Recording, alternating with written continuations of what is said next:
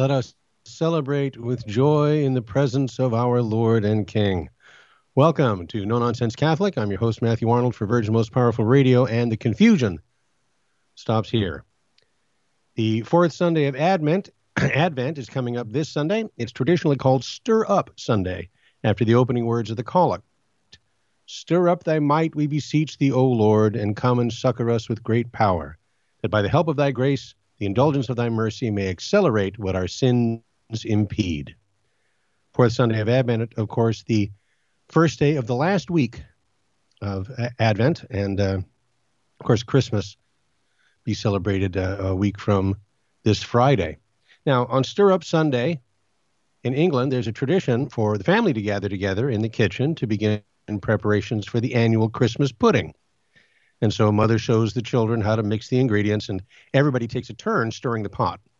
Now, the tradition is that each person who takes a turn uh, gets to make a special wish for the coming year. Now, practically speaking, stirring a pudding takes a long time, and it's difficult. And more hands make less work, as the old saying goes, hence the magical incentive, I suspect. Uh, another tradition when stirring the pudding is to stir the mixture from east to west in honor of the three wise men who visited the baby Jesus.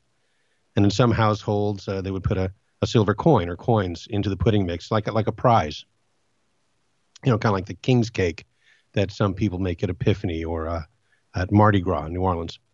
But liturgically speaking, the fourth Sunday of Advent points beyond Christmas to the second coming of Christ, to remind us to avoid judging our neighbors, but to encourage us to judge ourselves, and to cleanse our hearts for the reception of Jesus as our Savior so that we can be prepared when he comes again as judge. So, the uh, first reading for the extraordinary form of the Mass this coming fourth Sunday of Advent is taken from the uh, Epistle of St. Paul to the Corinthians, 1 Corinthians 4 1 through 5. Brethren, let a man so account of us as of the ministers of Christ and the dispensers of the mysteries of God. Here now it is required among the dispensers that a man be found faithful. But to me it is a very small thing to be judged by you or by man's day. But neither do I judge my own self. For I am not conscious to myself of anything, yet I am not hereby justified. But he that judgeth me is the Lord.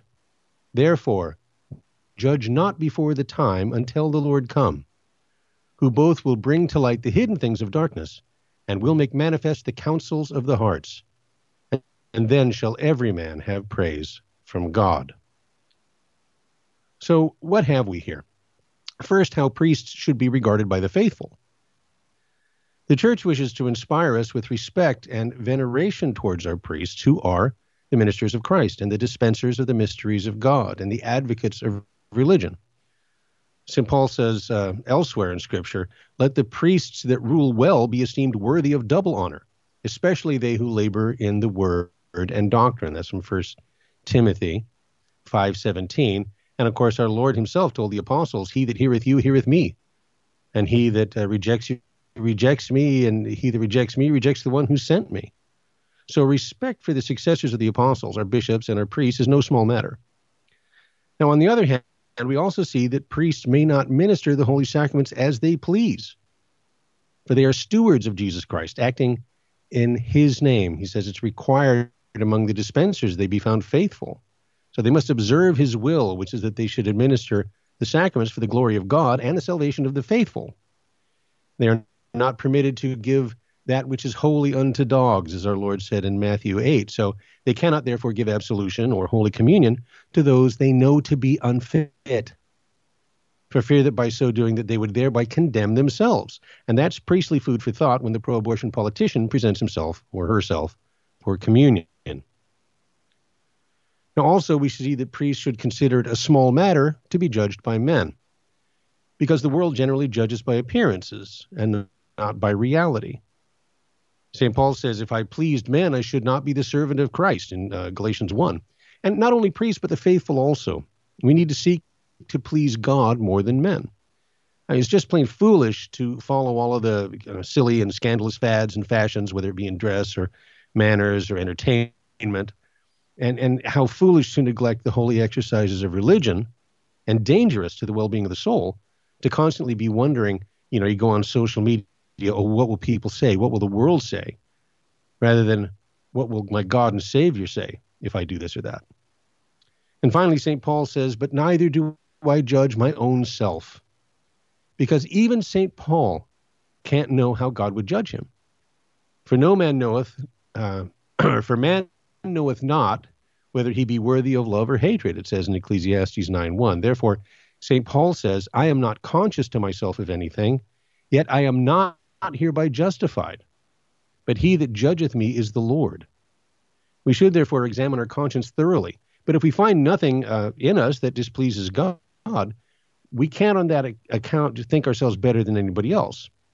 Because our picture of ourselves might look quite different to what we are in truth before God.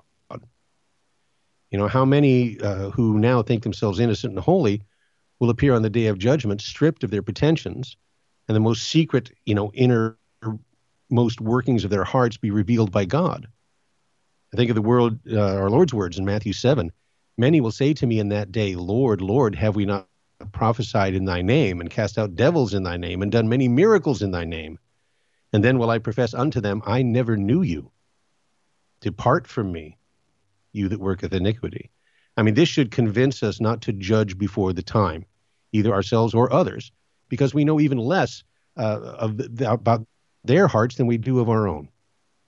Let us, as St. Paul says uh, in his epistle to the Philippians, uh, let us therefore work out our salvation with fear and tr- trembling. And then we have the Holy Gospel according to St. Luke from Luke 3, verses 1 through 6. In the 15th year of the reign of Tiberius Caesar, Pontius Pilate being governor of Judea, and Herod being tetrarch of Galilee, and Philip his brother tetrarch of Iturea and the country of Trachonitis, and Lysanias tetrarch of Al, Ab, see, under the high priest Annas and Caiaphas, the word of the Lord was made unto John the son of Zachary in the desert.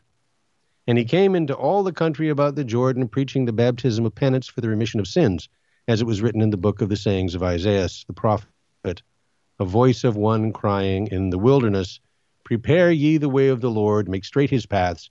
Every valley shall be filled, every mountain and hill shall be brought low. The crooked shall be made straight, and the rough ways plain. And all flesh shall see the salvation of God. Thus far, the words of the Holy Gospel. So, when you look at this, you wonder why is it that the time in which St. John the Baptist began to preach described in such minute detail? Well, it's because in that happy year, the prophecy of Jacob was fulfilled. And the scepter being taken from Judah, the long expected Savior showed himself to the world, was baptized by John the Baptist, declared by his heavenly Father to be his beloved Son, whom we should hear. And apart from the gospel, Pontius Pilate and Annas and Caiaphas and the rest would be mere footnotes to history.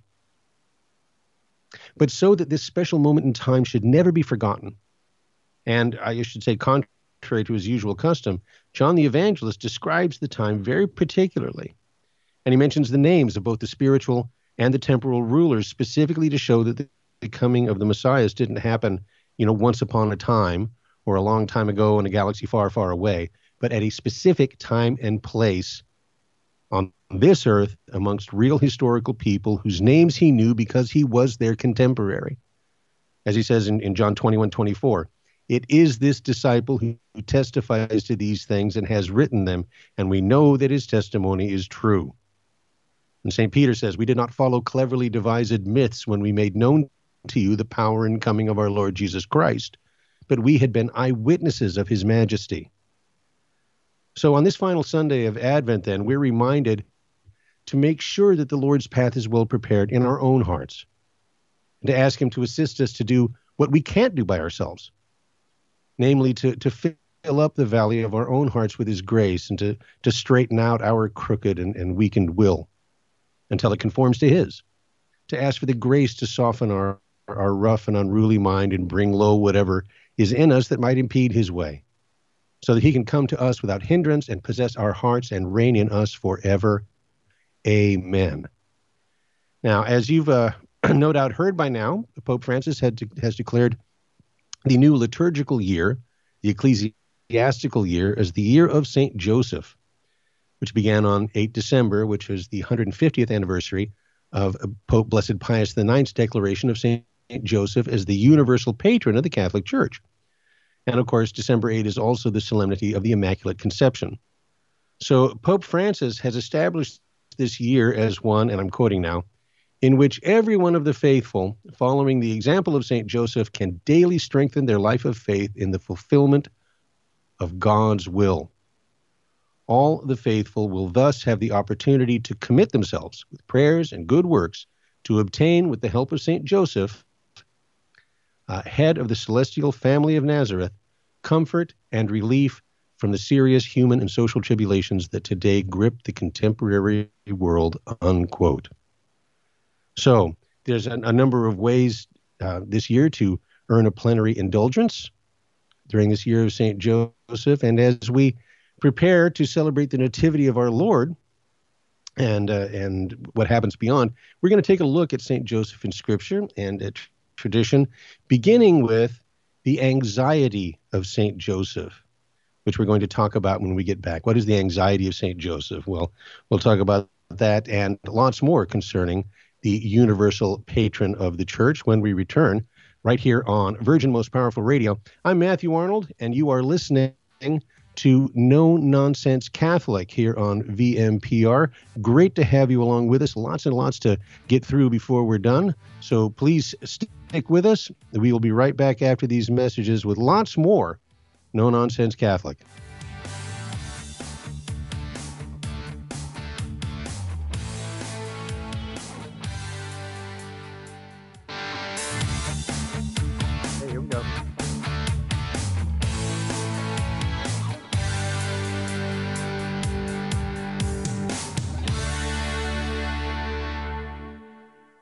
Welcome back, No Nonsense Catholic. Next week is the final week of Advent. And as we busy ourselves preparing for Christmas, we recall that there was a lot of preparation to be made for the first Christmas by Mary and Joseph.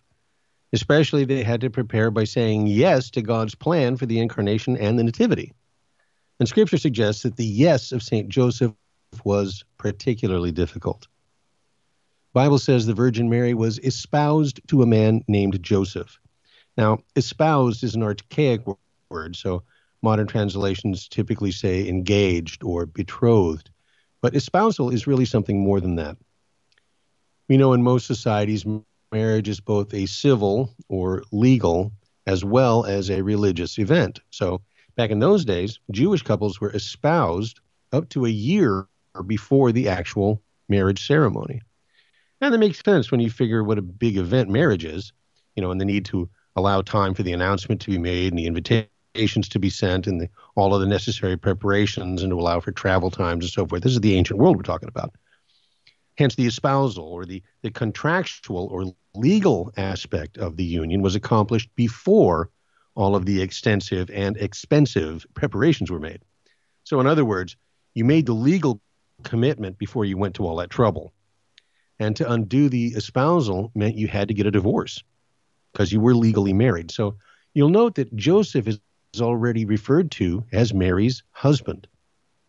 So when the couple was espoused, they were legally united, but you didn't consummate the union until after the religious ceremony, and only after the marriage ceremony did the couple come to live together. So sometime before their marriage ceremony, but after their espousal, Joseph learned that Mary was with child. Hence, the Anxiety of St. Joseph. And I, I, take that title from one of Jean Jacques Tissot's classical uh, Bible illustrations. And he's done a, a wonderful picture of St. Joseph, and he's kind of leaning on his workbench in the carpenter shop, head in hand, pensively staring into the middle distance as though wondering what on earth to do next. And it's common for biblical commentators and preachers to ruminate on the suffering poor St. Joseph must have endured at this rather unwelcome news. But what does the scripture actually say? Now, the birth of Jesus Christ took place in this way. This is Matthew 1 18 through 25. When his mother Mary had been betrothed to Joseph, before they came together, she was found to be with child from the Holy Spirit. Her Husband Joseph, being a just man and unwilling to put her to shame, resolved to divorce her quietly. But as he considered these things, behold, an angel of the Lord appeared to him in a dream, saying, Joseph, son of David, Do not fear to take Mary as your wife, for that which is conceived in her is from the Holy Spirit. She will bear a son, and you shall call his name Jesus, for he will save his people from their sins. All this took place to fulfill what the Lord had spoken by the prophet Behold, the virgin shall conceive and bear a son, and they shall call his name Emmanuel, which means God with us.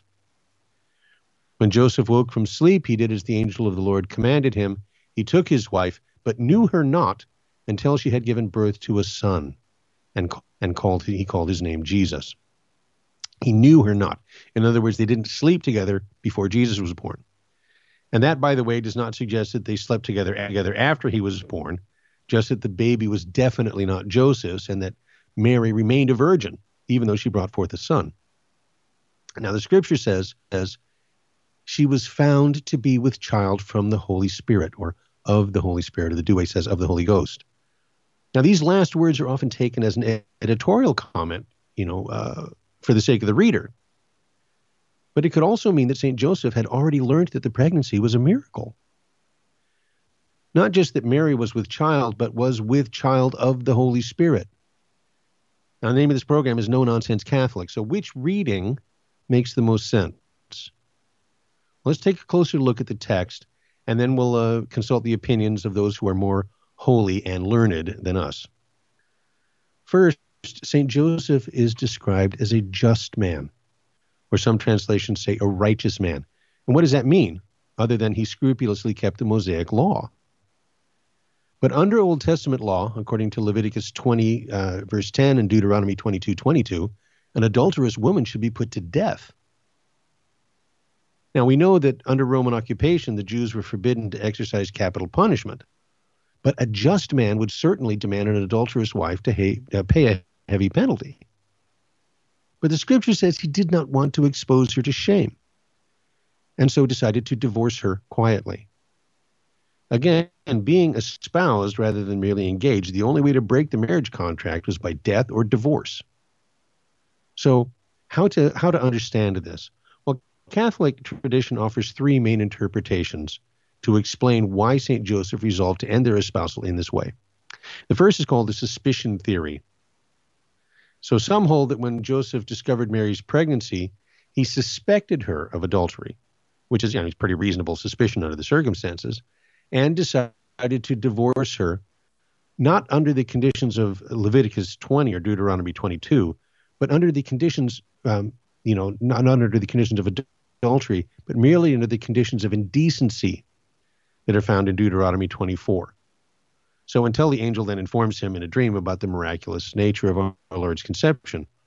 So Joseph then is a just man because he shuns immorality and directs his actions by the law of God. And that was the opinion of St. John Chrysostom and St. Augustine. Now, number two, you have the perplexity theory. And this position holds that Joseph found the situation of Mary's pregnancy inexplicable. And divorce seemed the only option but he wanted to do it quietly because he couldn't bring himself to believe that Mary had really been unfaithful. He's a just man, therefore, because he lives by the law of God, but judges Mary's situation with the utmost charity. And this was the opinion of none other than St. Jerome, translator of the Latin Vulgate. and then the third theory, and in my personal opinion, the most credible, is the reverence theory and and most credible in my uh, estimation because it accords best with the plain sense of the text that Joseph knew from the start that Mary was with child of the Holy Spirit. So faced with this, Joseph then considered himself to be unworthy to be so intimately involved with the Lord's work. And his decision to quietly separate from Mary was a matter of discretion. He's keeping the secret of the mystery of her pregnancy. So when the angel appears to him in a dream, the angel confirms what Joseph already knows, but urges him to set aside his pious fear. Don't be afraid of this vocation to be the legal father of the Messiah. Right? The angel's message, therefore, is not primarily the child is of the Holy Spirit, but rather, be not afraid. So Joseph is a just man because of his deep humility and his reverence for the miraculous works of God and his obedience. Now, that opinion is one that I happen to share with St. Thomas Aquinas and St. Bernard of Clairvaux. And you knew we wouldn't get through the hour without mentioning St. Bernard. And that's pretty good company. And it's also uh, evidence that this isn't some kind of modern invention, right? This just doesn't come from Scott Hahn and Curtis Mitch in the Ignatius Study Bible, but it's a matter of Catholic tradition. So the angel Gabriel appeared to Mary to ask her to be the mother of Jesus, and she says, Yes. Behold, the handmaid of the Lord. And Joseph also received a visit from an angel asking him to agree to God's plan. And the gospel says, when jo- Joseph woke from sleep, he did as the angel of the Lord commanded him. Just as Mary said, I'm the handmaid of the Lord, be it done unto me according to thy word, Joseph did likewise when he obeyed the angel. Elizabeth said of Mary, Blessed is she who uh, believed what was spoken to her by the Lord. And the same could be said of Joseph. And something else that emerges here is, is a consideration of the consequences of a simple yes or no of just one couple. Of course, at the beginning of the Old Testament, we see how the actions of one couple, namely Adam and Eve, affected everybody who came after them by depriving us of the gift of the original justice before God.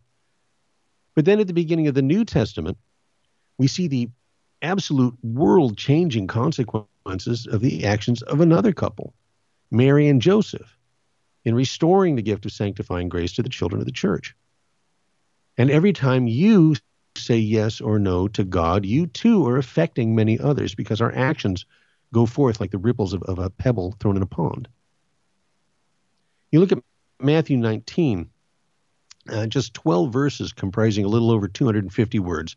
Jesus lays out the unchanging principles of marriage as a lifelong commitment between one man and one woman, the Christian prohibition against divorce and remarriage.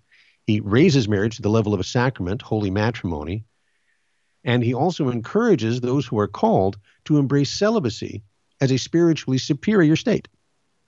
So, from our Savior's own lips, we learn that both marriage and perpetual virginity are two signs of the love of God for us. And we see both of these united in that first couple of the New Testament, Mary and Joseph. Joseph, of course, the very model of chastity. And tradition tells us that Mary was vowed to God in virginity. And as such, she served in the temple literally as a handmaid of the Lord. Pope St. John Paul II refers to this in his exhortation about St. Joseph, um, Redemptoris Custos, guardian of the Redeemer. Good reading for this year of St. Joseph, by the way. But how could Mary combine a vow of perpetual virginity with marriage? Well, St. John Paul says they were combined through the virginal conception of Jesus by the Holy Spirit. And of course, even today, uh, Catholic clergy and religious, right, the priests and nuns and monks, are still vowed to celibacy. But this is something that, that the world and the worldly minded find really difficult to understand, almost inexplicable. You know, sexual sin is so glamorized in our popular culture that people have come to accept it as normal. And the chastity of Joseph and Mary is a challenge to our times, a time when the sanctity of marriage, even the very nature of marriage, are no longer understood or respected. So that's an, another important aspect of, of this, uh, this gospel. Also, the church refers to St. Joseph as the foster father of Jesus, right? He fostered our Lord, he supported and cared for uh, the divine child and his mother. And Matthew 1, right, the first chapter of Matthew begins with the genealogy of Jesus. So and so begat so and so, who begat so and so, who begat so and so, on and on. And it demonstrates how he was descended from Abraham and David, and therefore was heir to the throne of Israel. Right? This lineage, it, this genealogy is is um, terribly important to the Jewish readers of that day, trying to understand that you know Jesus really is. This is the proof that he's the Messiah. But his lineage was genetic, of course, through his mother, because she was descendant of David. But his lawful claim to the throne comes through his father, his legal father, Saint Joseph, also descendant of David, but who is referred to in Scripture as the husband of Mary. So, although Jesus was not the biological father of uh, Joseph, rather, was not the biological father of Jesus, he was a true father to our Lord. And we're going to talk about that and more when we come back. You're listening to No Nonsense Catholic right here on Virgin Most Powerful Radio. I am your host, Matthew Arnold. We shall return after these messages. Please stay with us. We'll be right back.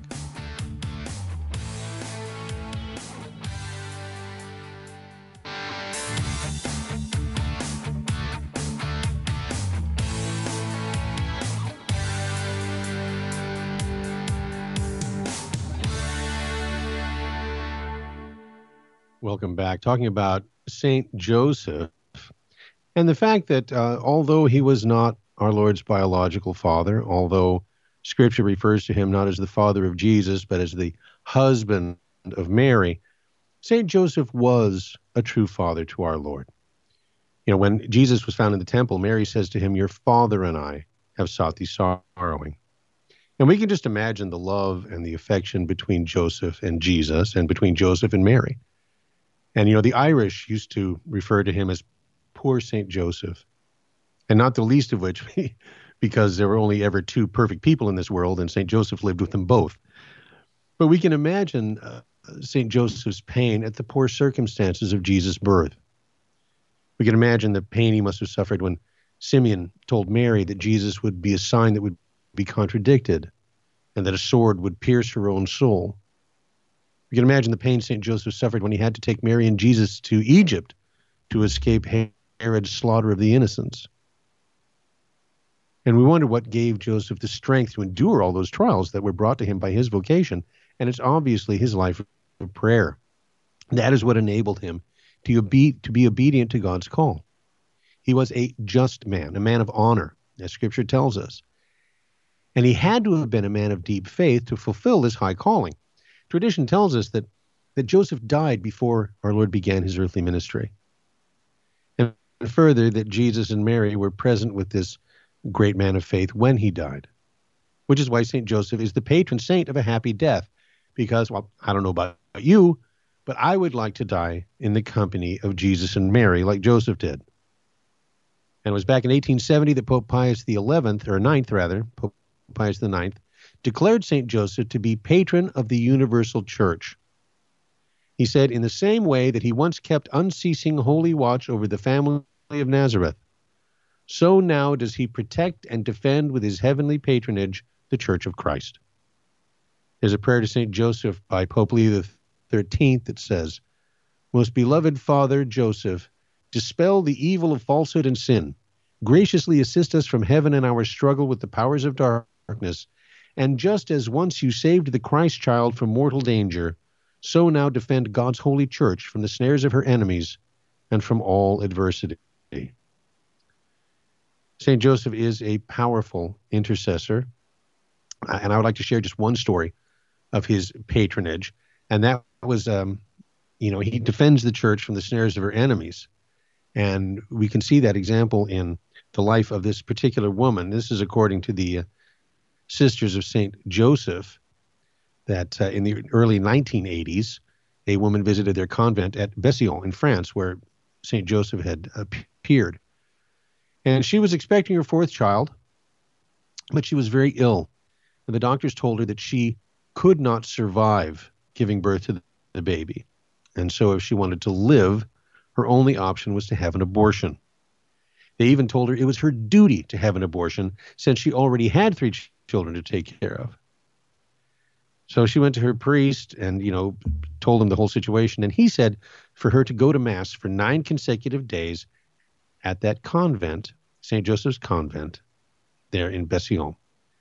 And long story short, the child was born at full term with no defects. The woman even went on to have two more children. Okay, baby was fine, mommy was fine. This is the kind of power uh, of the intercession granted to Saint Joseph. So, in order to make preparations for the, for the first Christmas, St. Joseph had to submit to God's plan in faith. And as we prepare for Christmas in this, this unprecedented season, we should turn to St. Joseph once again as our universal patron and ask his help so that we can prepare our hearts in faith to be worthy to receive Jesus. And that's no nonsense. And thank you to Pope Francis for declaring the year of St. Joseph and bringing to mind uh, to many people who otherwise may not have turned to his intercession to turn to St. Joseph in this really, really trying time in the church and the world. Okay, last week I went through, uh, I started uh, going through a number of essential spiritual principles that one must follow in order to have a personal, ongoing relationship with Jesus Christ, and ones that will enable you to live the new life in the Spirit, which is the purpose of our baptism.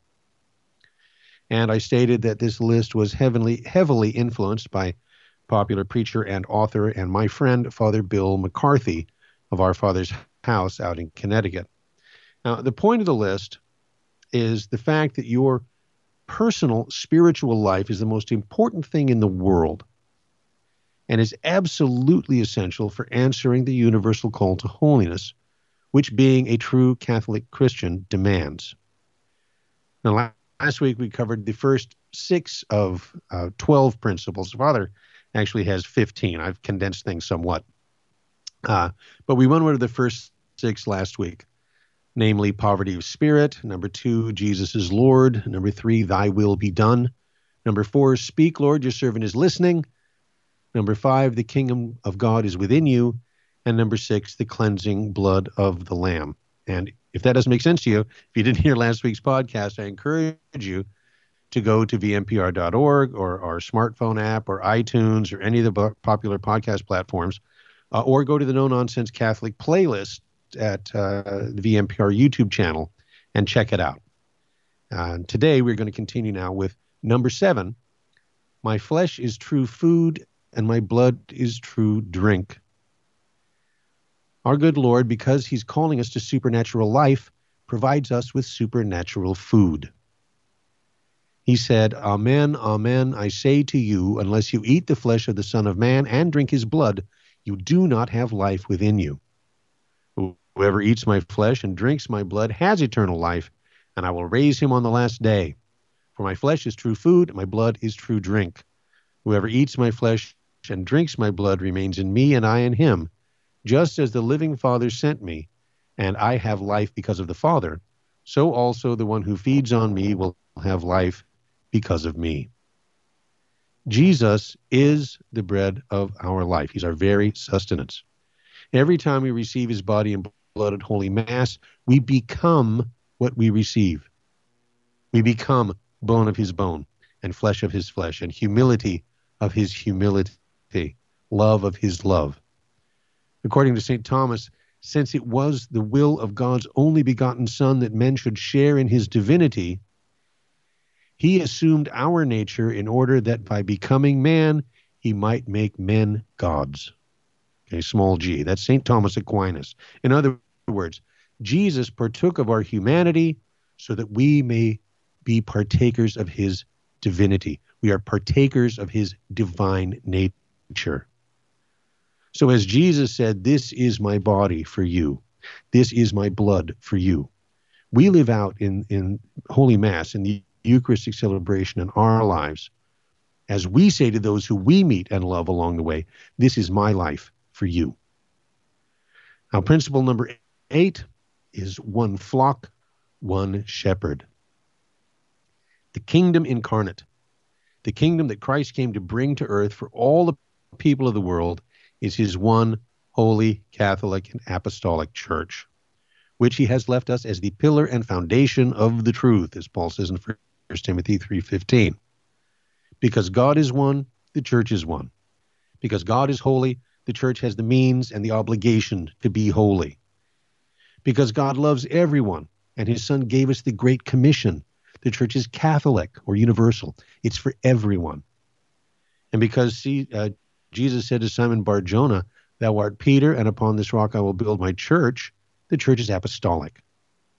Jesus prayed that we may all be one as you, Father, are in me and I in you, that they also may be in us, that the world may believe that you sent me. That's John 17, 21. and that there would be one flock and one shepherd. John 10, 16. So since Jesus built his church upon Peter and his successors, to whom he gave the keys to the kingdom, we are meant to live in union with the Pope. Now, knowing the weakness of human nature, knowing our tendency towards disunity, Christ founded the new covenant upon one man, upon Peter, the rock. Uh, and in each of the previous covenants with Adam, Noah, Abraham, Moses, David, he had done the same. We read in Isaiah 22 about David, the king of Israel, as he gives to his prime minister the keys to the earthly kingdom, along with the authority to open and shut in his name. Now, employing this same symbolism of giving the keys of the kingdom to a prime minister, Jesus gave the keys of the new kingdom to Peter. Peter alone, as prime minister, and his successors are the final authority here on earth with the power to bind and loose. Therefore, the popes of all time, together with the bishops of the world, command our obedience in matters of faith and morals. Now, of course, the pope's power is not absolute. Pope's not the king, he's the king's steward. He has no power to introduce new doctrines or fundamentally change existing ones. But since Jesus said to the apostles and their successors, He who hears you hears me, he who rejects you rejects me, he rejects me rejects him who sent me, obviously he had to make sure that the voice of the church would be reliable, and hence the gift of infallibility.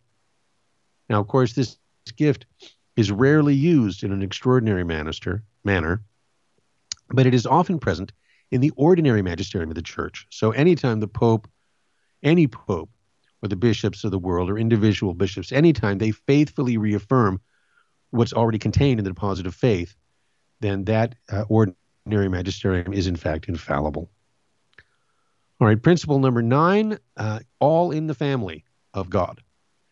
Father Bill likes to ask if you drew a picture of God's kingdom, what would it look like? Would it look like a classroom? or maybe a courtroom, a bunch of monks at prayer. Or he asks, like a family perhaps, gathered around a table.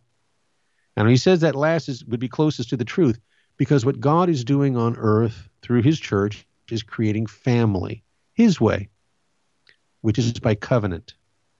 That, of course, uh, famously the topic of Scott Hahn's doctoral thesis kinship by covenant.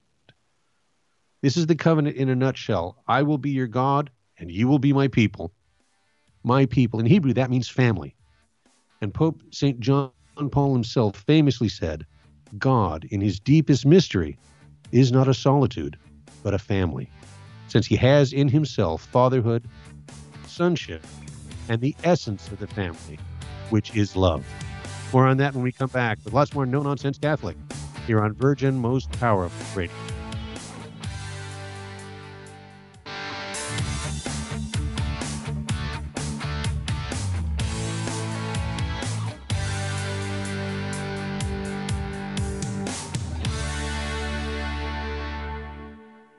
Welcome back to No Nonsense Catholic, talking about the essential principles in the spiritual life.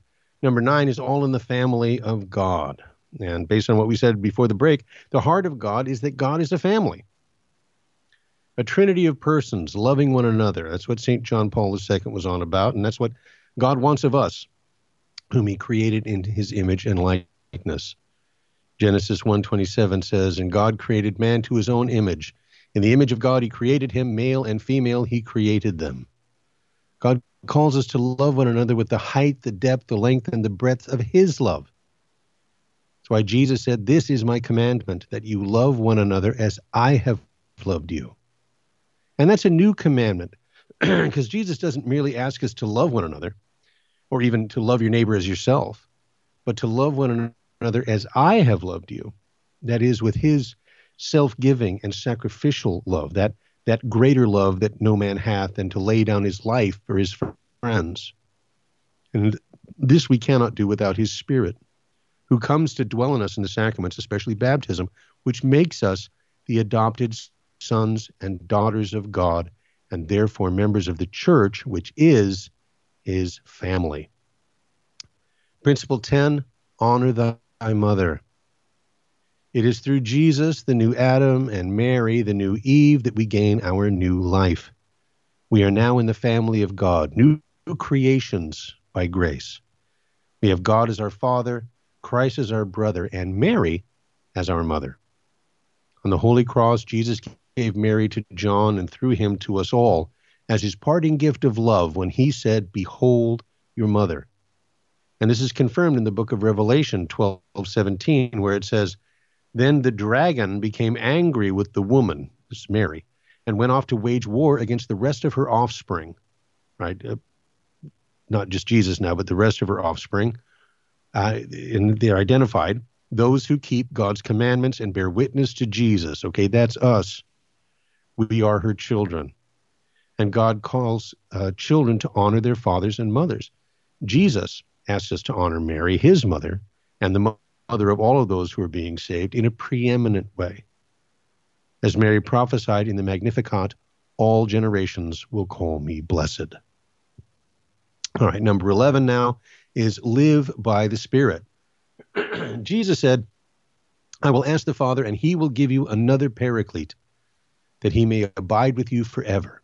The Spirit of truth, whom the world cannot receive, because it seeth him not nor knoweth him.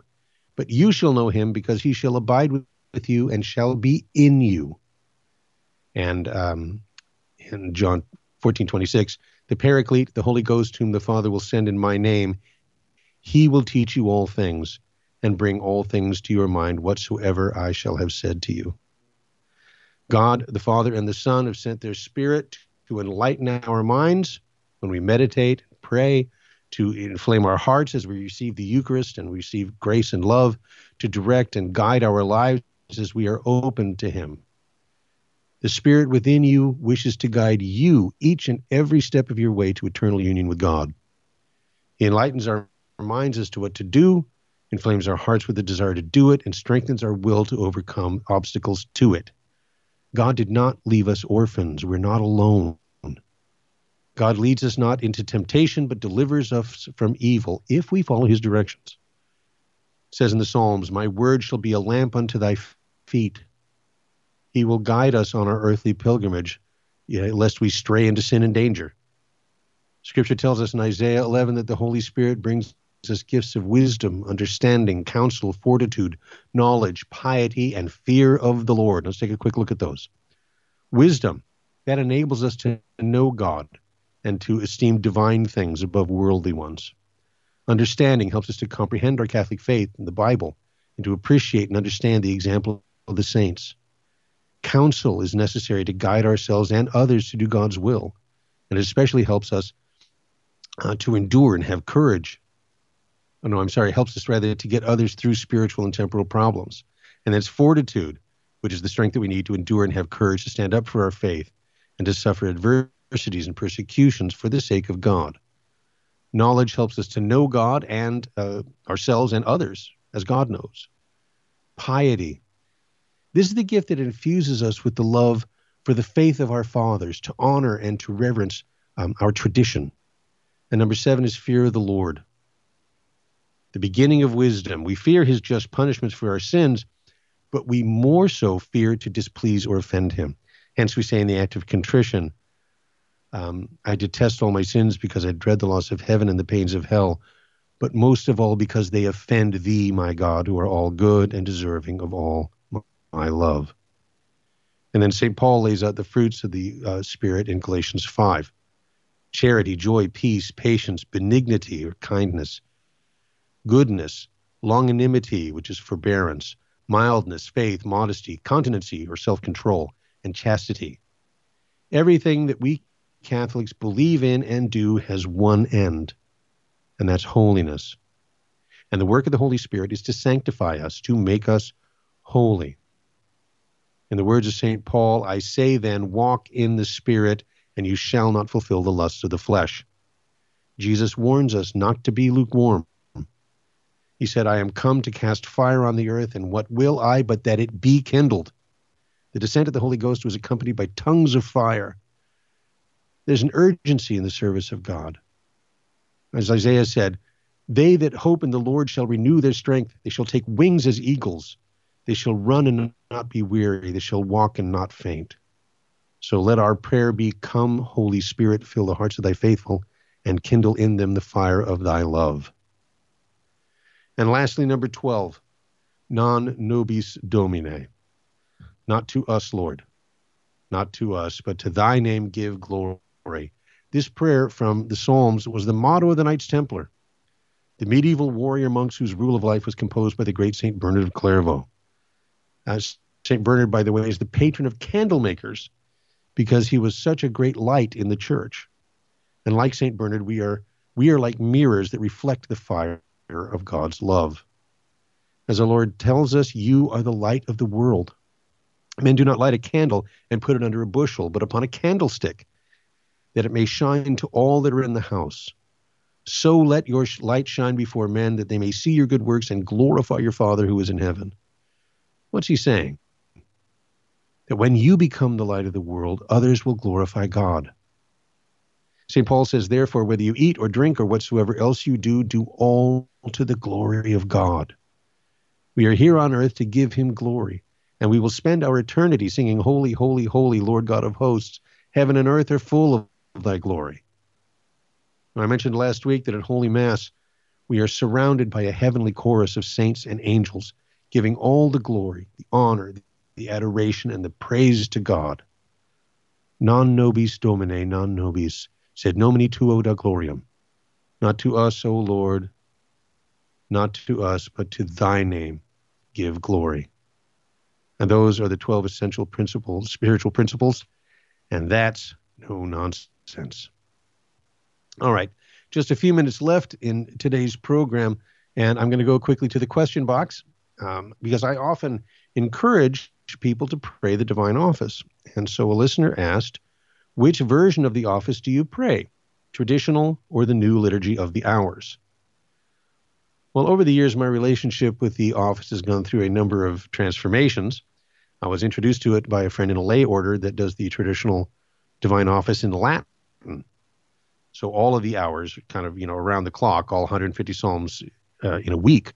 But because they're not you know uh, cloistered religious, but laymen living in the world, their younger members, right, working guys have families, um, are only required to play uh, lauds and vespers, an option to compline. So um, morning and evening prayer and a five decade daily rosary standing in for the remaining hours, which is not like uh, what lay people used to do in the Middle Ages. Now, I prayed that way for some time uh, using the Divinum Officium website, divinumofficium.com, which they have the traditional Mass and the uh, Divine Office for every day. Uh, although I must admit that I prayed from the right hand column in English and not in Latin. Uh, but of course, that's all the prayers for each day's lauds and vespers. And at one point, um, I, I, took to praying just the Psalms without the other prayers from the book My Daily Psalms, which was put up by the Confraternity of the Precious Blood and arranged according the hours of 1962 and is available from Amazon. But even just praying the Psalms without the additional readings was kind of a challenge time wise. And it left most of the Psalter unprayed each week. So several years ago, I started regularly praying the Novus Ordo Liturgy of the Hours, which is the Psalter, you know, 150 Psalms arranged over four weeks. Here I for those of you on YouTube, I'm holding up a copy of uh, the breviary that I use, which is uh, the book Shorter Christian Prayer, published by Catholic Book Publishing Company. Now, it's a one volume edition of the current Liturgy of the Hours, and it's simplified for lay people to use. You know, uh, and it's much easier than the complete four volume edition, and it was drawn up precisely so that uh, so that lay people could unite themselves more closely to the daily liturgical prayer of the church, which is the point of praying the office in the first place. And it's approved for the diocese in the United States, and it's got the four weeks psalter and readings for the morning and evening prayer, proper of the seasons, propers of the saints, night prayer, office of the dead, a hymnal, the whole bit. And I should mention that the translation of the Psalms is taken from the Grail Psalms, which was an English translation made back in the 60s. And it's the original version of the Grail Psalms, so it doesn't employ any inclusive language any of that. And then the other biblical readings are from the New American Bible. So, you know, the, the point of his question, I, and some people might wonder, it's like, well, you're a traditional Catholic. You go to the extraordinary form of the Mass. Why would you pray the Novus Ordo office? Well, my definition of a traditional Catholic is no longer someone who exclusively assists at the traditional Latin Mass, but simply a Catholic who can pray the act of faith and really mean it. And I've since come up with the designation no nonsense Catholic. So call me what you will. I'm comfortable with this liturgical compromise, uh, shall we say, since I can't practically play, pray the traditional divine office. And the shorter Christian prayer offers a practical way for a layman like me to pray the hours and that puts me in union with the official daily practice of the church, as opposed to some personal arrangement of the old office, which found me either praying only a fraction of the Psalms on the one hand or omitting the other prayers and readings on the other. And as a layman, praying the new liturgy of the hours just makes sense, and that's no nonsense. Okay, uh, so great to have you uh, along with us this week. Want to mention that uh, coming up next month on the 16th of January, we have our next virtual conference, our spiritual war conference, God's Patriarchy or Man's Anarchy, with Jess Romero and Dr. Dan Schneider. So you can go online to vmpr.com and register ahead of time for that. The only way to get the official Spiritual Warfare Conference t shirt is to register online. And also, the registration gets you um, a copy of the, um, or, or, access rather to copies of the talks, which will, you know, they're going to be taken down off YouTube after the live uh, broadcast. So check that out. And in the meantime, looking forward to seeing you next week here on Virgin Most Powerful Radio, No Nonsense Catholic. Until then, may in God richly bless you and your family.